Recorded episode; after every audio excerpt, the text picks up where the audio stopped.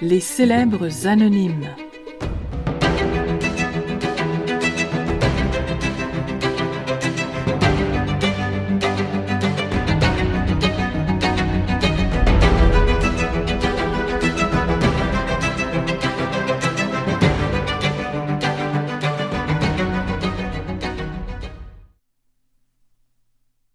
Les pierres. Souvenir d'enfance qui fait sourire l'adulte. J'aimais me promener sur la grève. Il fallait faire attention.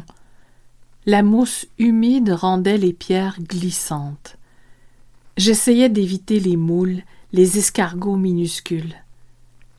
Les goémons, varechs, dulces séchaient sur la plage caillouteuse mais était visqueuse à barre basse. Je m'étais excitée. J'étais partie à la course. Non, je me souviens maintenant. On m'appelait.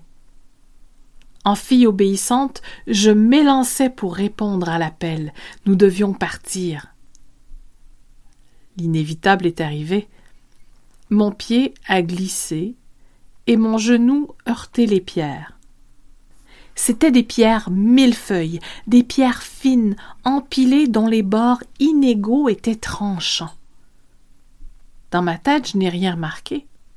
Je suis monté en voiture. Nous avons quitté Sainte-Luce. Pendant le trajet, je regardais en silence défiler le paysage, la vue le long du fleuve. Nous avons passé Pointe-au-Père, Rimouski-Est. Un total de vingt minutes jusqu'à Rimouski. C'est seulement une fois arrivé à la maison, en ouvrant la portière, que j'ai vu le sang sur mon genou, les cris, la peur, la panique, la douleur soudain